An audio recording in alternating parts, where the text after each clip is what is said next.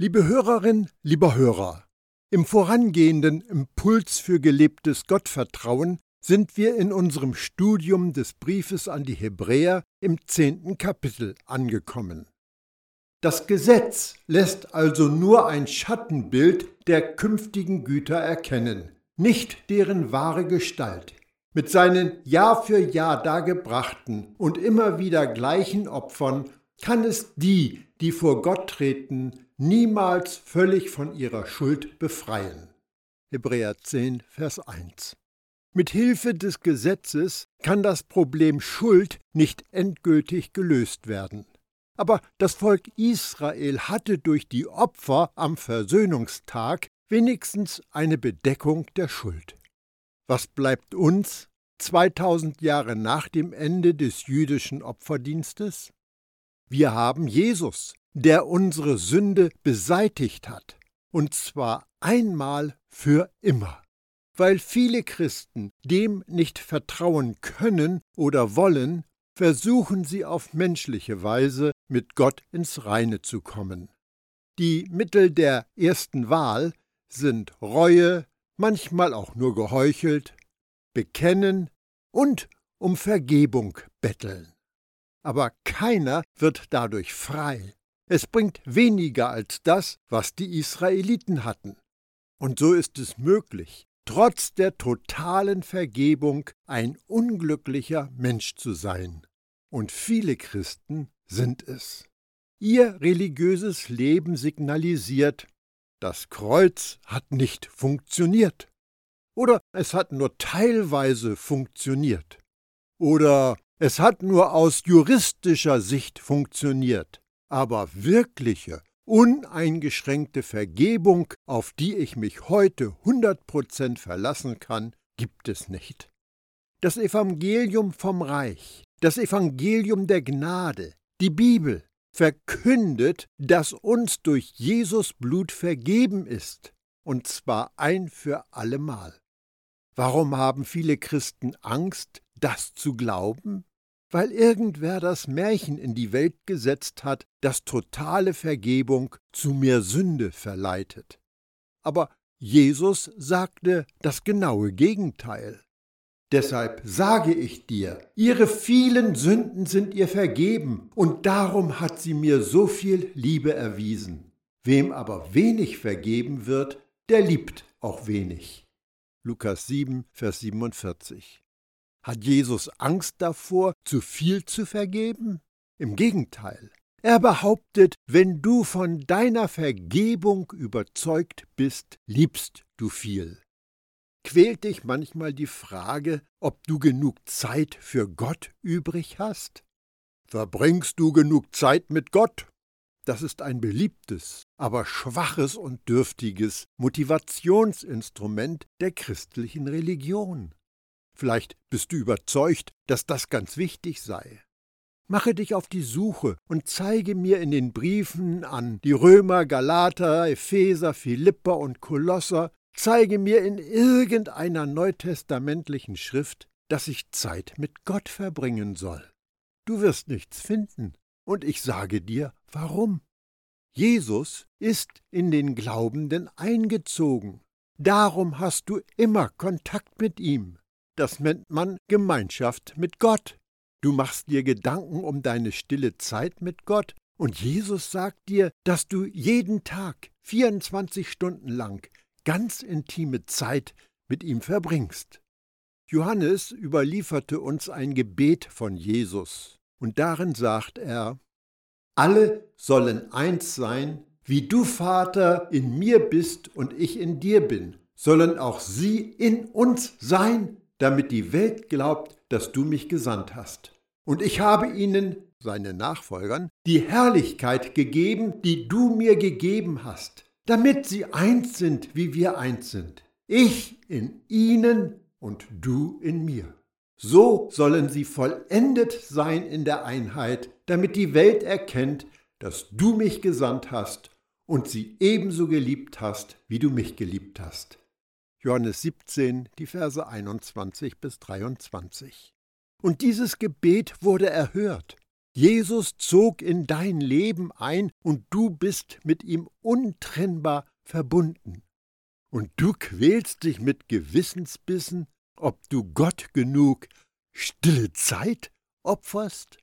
Ich ziehe das absichtlich etwas ins Lächerliche, weil etwas deutlich werden muss.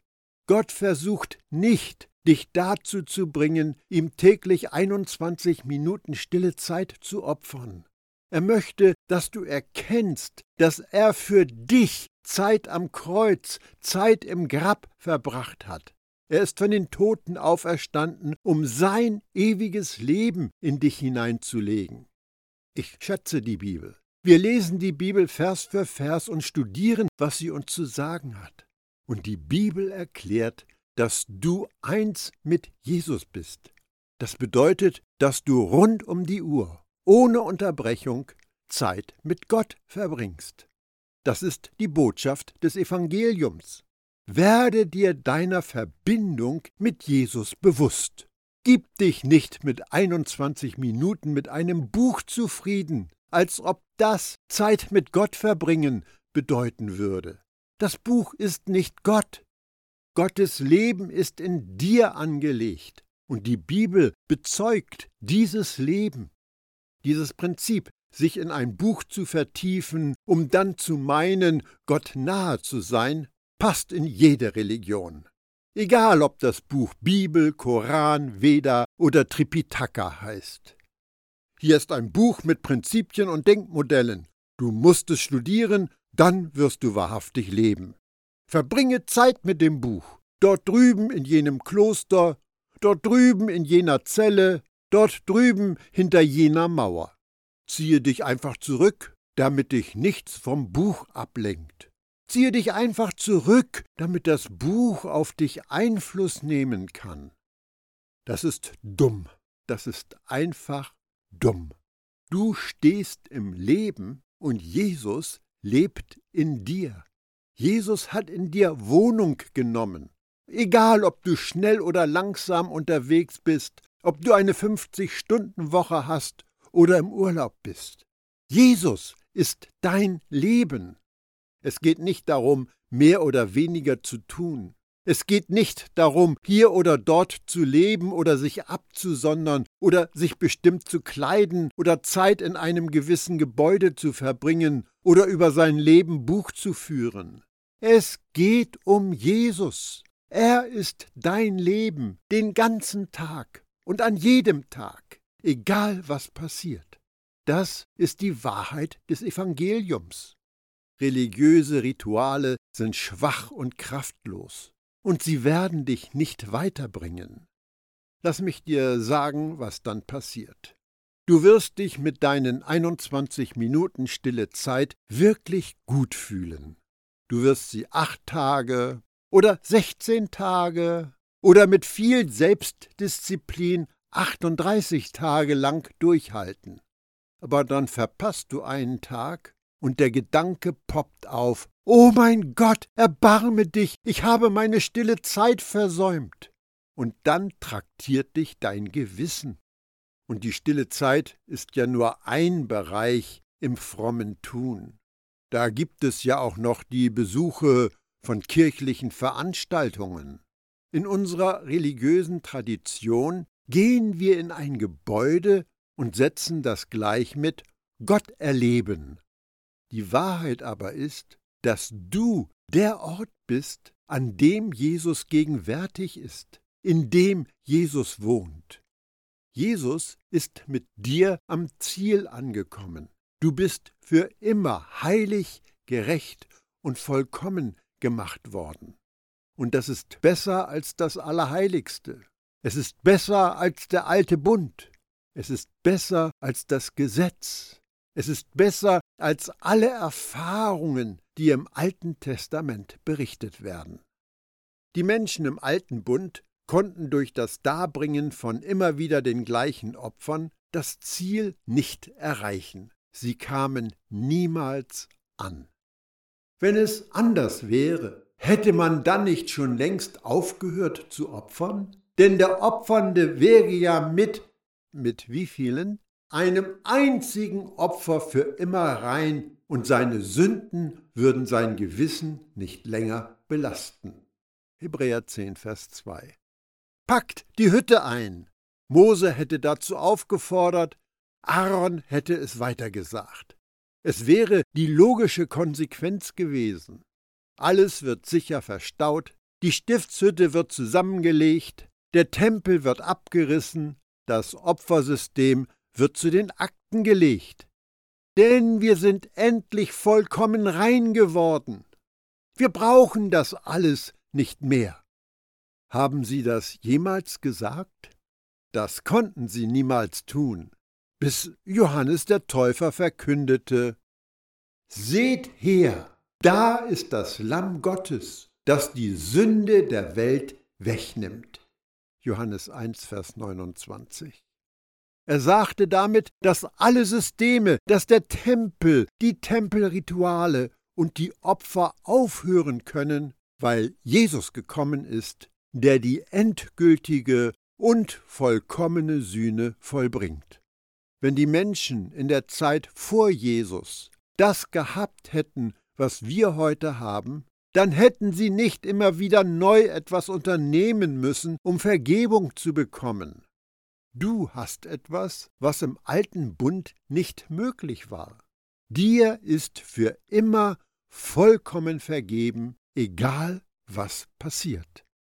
Viele Christen hegen die wirre Idee, dass sie sich nach 1. Johannes 1, Vers 9 an jede Sünde erinnern und sie bekennen müssen, um das Gefühl zu bekommen, jetzt ist mir vergeben, jetzt bin ich rein, jetzt kann das Leben weitergehen, denn ich habe meine Pflicht getan. O bitte lasst uns unsere Sünde bereuen. Sünde stinkt. Wenden wir uns von der Sünde ab, sagen wir Nein zur Sünde und fliehen vor ihr, aber nicht, um mehr Vergebung zu bekommen. Dir kann nicht mehr vergeben werden, weil du durch ein einziges Opfer für alle Zeiten vollkommen gemacht wurdest. Seine Sünden würden sein Gewissen nicht länger belasten. Das klingt ziemlich kraftvoll. Hast du schon mal das Gefühl gehabt, dass dein Gewissen dich umbringt?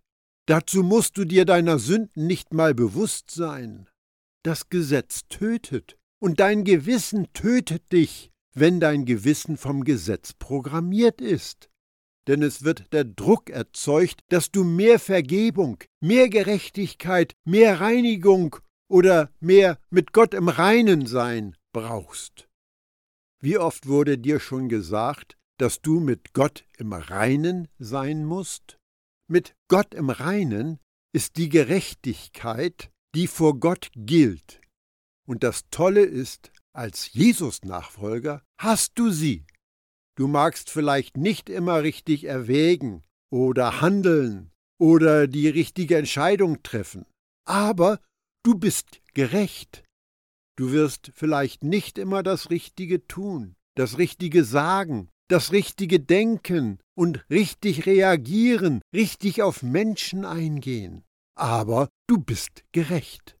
Wenn du in Jesus bist, bist du gerecht. Du bist Gottes Gerechtigkeit. Aber durch diese Opfer wird alljährlich nur an die Sünden erinnert. Hebräer 10, Vers 3. Du gehst wie jedes Jahr zum Tempel. Ein Stier und ein Ziegenbock werden geopfert. Der hohe Priester Israels erklärt allen, dass dies der Tag der Versöhnung ist. Alles geschieht wie vorgesehen. Dir ist vergeben, deine Sünden sind gesühnt, sie sind zugedeckt. Wir sehen uns wieder im nächsten Jahr. Du gehst raus und stößt deinen Zeh an einem Stein. Du fluchst und missbrauchst Gottes Namen. Jetzt musst du 365 Tage warten. Du kommst nach Hause. Dein Ehepartner ist frustriert. Du warst schon so lange weg. Er nörgelt herum. Du schreist ihn an. Jetzt musst du 365 Tage warten. Am nächsten Versöhnungstag wird alles wieder bedeckt. Das wiederholt sich endlos, Jahr für Jahr. Hört sich das schlecht an? Was wir Christen uns haben einfallen lassen, ist schlimmer. Denn wir haben nichts, was Jahr für Jahr unsere Schuld bedeckt. Wir sind der Überzeugung, dass wir uns Abbitte um Abbitte, Bekenntnis um Bekenntnis, Betteln um Betteln, Gottes Gunst einhandeln müssen. Wenn du nicht zu Gott kriechst, wenn du nicht beichtest, wenn du nicht um Vergebung bittest, bist du schlimmer dran als der Gläubige in der jüdischen Religion. Das ist krankhafte Religion, denn du wirst nie alle Sünden bekennen. Du wirst nie für alle um Vergebung bitten. Du wirst immer eine Sünde vergessen. Das System ist nicht biblisch und ergibt keinen Sinn. Denn das Blut von Stieren und Böcken kann unmöglich Sünden wegnehmen. Hebräer 10, Vers 4. Aber genau das hat Jesus getan. Er hat Sünde nicht zugedeckt, er hat sie endgültig ausgelöscht. Vielleicht hast du schon mal die Aussage gehört, dass deine Sünden unter Jesus Blut sind. Aber das stimmt nicht. Deine Sünden sind nicht unter Jesus Blut. Bei solchen Formulierungen hat man Jesus mit dem Opferdienst des Alten Testamentes gemixt. Das Blut von Tieren im alten Bund bedeckte die Sünden. Jesus Blut im neuen Bund nimmt Sünden weg. Deine Sünden sind fortgeschafft worden. Das Blut von Stieren und Ziegenböcken konnte Sünde nicht wegnehmen. Es bedeckte nur die Sünde und erinnerte die Leute daran, dass sie ein Sündenproblem haben und nächstes Jahr wieder ein Sündenproblem haben werden. Und dies war ein Hinweis, der die Menschen an den kommenden Messias erinnern sollte. Der ist inzwischen dagewesen. Darum haben wir keine Sündenbedeckung. Deine Sünden liegen nicht unter Jesus Blut, Deine Sünden sind vollkommen aus dem göttlichen Bewusstsein entfernt worden. Wer Jesus nachfolgt, dem wird nicht nach und nach vergeben. Jesus Nachfolger sind Menschen, denen völlig vergeben worden ist. Ich höre den Einwand, das ist zu gefährlich. Die Lehre von der totalen Vergebung, selbst der zukünftigen Sünden, wird die Menschen nur noch mehr sündigen lassen. Ich habe einen anderen Ansatz. Wenn du dir deiner totalen Vergebung sicher sein kannst, wirst du dich mehr in Jesus verlieben. Ich meine, hast du eine andere Hoffnung außer Jesus? Hast du noch andere belastbare Ideen? Wenn dein christliches Leben nicht gut funktioniert, brauchst du dann mehr Bekenntnis? Nach der Art, ich bin nur ein elender Wurm, ich stinke. Wie soll das funktionieren? Macht das einen besseren Menschen aus dir? Ich bin deiner Gegenwart nicht würdig, Herr. Ich hoffe, dass ich mir eines Tages deine Nähe verdient haben werde. Wie soll das funktionieren? Klingt das nach begeisterter Motivation? Was wäre anders, wenn du davon überzeugt bist, dass Jesus in dir Wohnung bezogen hat? Wenn du sündigen willst, musst du dummerweise sündigen, während du mit Jesus verbunden bist. Und das wird einfach schräg. Versuche zu sündigen mit dem Bewusstsein, dass Jesus in dir lebt.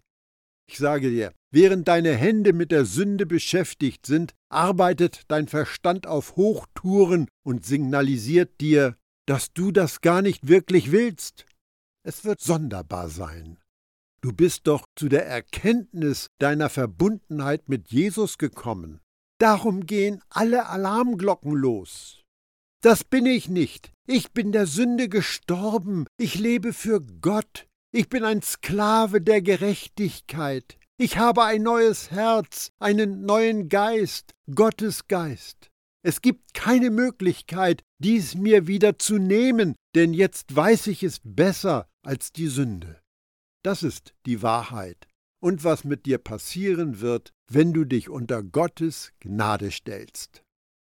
Darum hat Jesus, als er in die Welt kam, gesagt, Opfer und Gaben willst du nicht, stattdessen hast du mir einen Leib gegeben. Hebräer 10, Vers 5. Das Einzigartige an Jesus ist, dass er sich selbst hingab. Die Priester im alten Bund opferten etwas anderes. Ich denke dabei an Stiere, Ziegenböcke, Schafe, Lämmer und so weiter. Jesus war einzigartig, weil er seinen eigenen Körper darbrachte. Opfer und Gaben wolltest du nicht. Gott, du wolltest sie nicht von mir. Du wolltest nicht, dass ich weiterhin tue, was die Leviten taten. Ich bin nicht das Gesetz plus. Ich bin kein Nachtrag zum levitischen Priestertum. Das wolltest du nicht. Du wolltest keine weiteren Stiere und Ziegenböcke. Du wolltest, dass ich meinen eigenen Körper hingebe als vollkommenes Opfer. An Brandopfern und Sühnopfern hattest du kein Gefallen. Hebräer 10, Vers 6. Hast du schon mal darüber nachgedacht, welche Art von Opfer du für die Sünde darbringst? Also war das wirklich so schlimm? Gott, war das wirklich so böse? Vielleicht das Opfer einer guten Ausrede? Es war ja nicht so arg, ich habe ja keinem wirklich wehgetan. Es ist mir doch nur einmal passiert. Es waren ja nur sehr wenige Menschen betroffen. Ich kann das wieder gut machen. Ich werde es in Zukunft besser machen. Erkennst du den Versuch einer Rechtfertigung, die Ausrede? Gott hat daran keinen Gefallen. Was er möchte ist, danke Jesus, danke Jesus, dass du meine Sünden weggenommen hast. Ich brauche dich, ich habe dich. Du hingst an diesem Kreuz, du hast meine Sünde vernichtet, mir ist vergeben, danke. Lehre mich, unterweise mich, leite mich, hilf mir, berate mich. Ich möchte mit deiner Hilfe anders leben, gib du mir Weisheit. Wenn es irgendeinem von euch an Weisheit fehlt, dann soll er Gott darum bitten. Der gibt allen gern und macht niemandem Vorwürfe. So wird ihm diese Weisheit geschenkt werden. Jakobus 1, Vers 5. Es mangelt dir niemals an Vergebung, aber vielleicht mangelt es dir an Weisheit. Die religiösen Leute versuchen, dir Weisheit zu vermitteln, indem sie dir einflüstern, dass es dir an Vergebung mangelt. Fromme Manipulation versucht, dich zum gewünschten Verhalten zu bewegen, indem sie die Vergebung missbrauchen. Dir wird vergeben, wenn. Und wenn du es noch einmal tust, wird dir nicht vergeben. Wenn du es absichtlich tust, wird dir nicht vergeben. Was du vorsätzlich tust, wird dir auf keinen Fall vergeben werden. Aber seien wir ehrlich, jede Sünde ist vorsätzlich. Jede Sünde betrifft deinen Willen. Du sagst nicht einfach, Oh Gott, mein Wille war nicht beteiligt. Ich habe keine Ahnung, was hier passiert ist. Du weißt, es ist einfach passiert. Aber mein Wille? Es war ganz bestimmt nicht vorsätzlich. Aber wie auch immer, Tatsache ist, Jesus ist für deine vorsätzlichen Sünden gestorben. Jesus ist für alle deine Sünden gestorben und er hat sie alle beseitigt, ohne Unterschied. Wie wäre es nun, wenn wir uns von Gott etwas Weisheit schenken lassen würden? Du hörst auf, der Vergebung auszuweichen, du gehst im Vertrauen weiter und stimmst zu, dass das Kreuz ein gigantischer Erfolg war. Und wie wäre es, wenn wir Jesus als Weisheit vertrauen würden?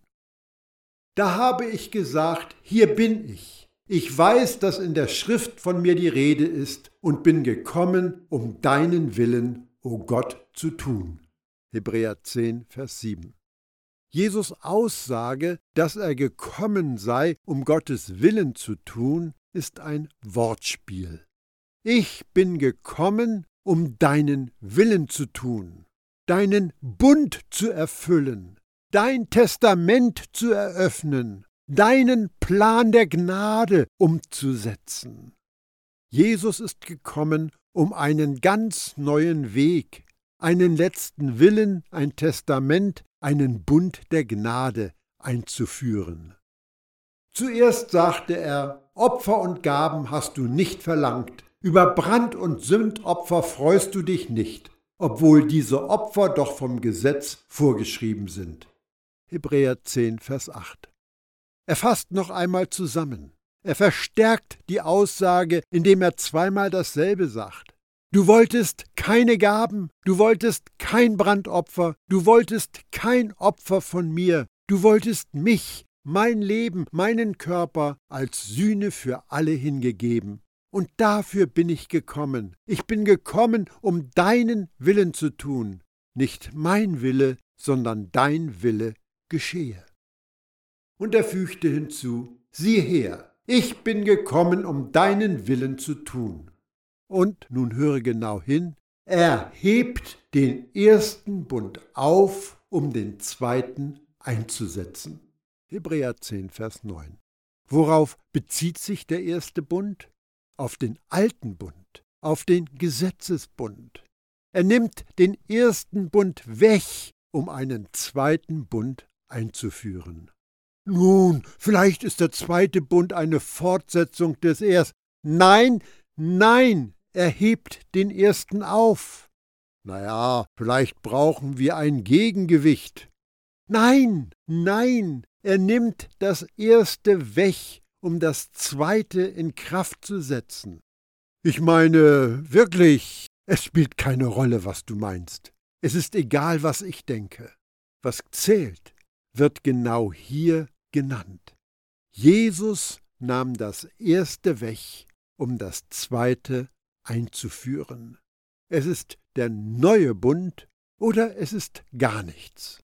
Die Juden in der Zeit der Urchristen wurden in den neuen Bund eingeladen.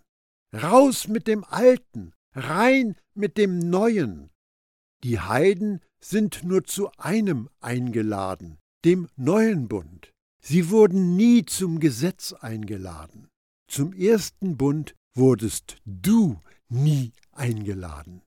Der einzige Grund, warum der Schreiber sagt, dass Jesus das Erste aufhebt, ist, dass er zunächst zu Juden spricht.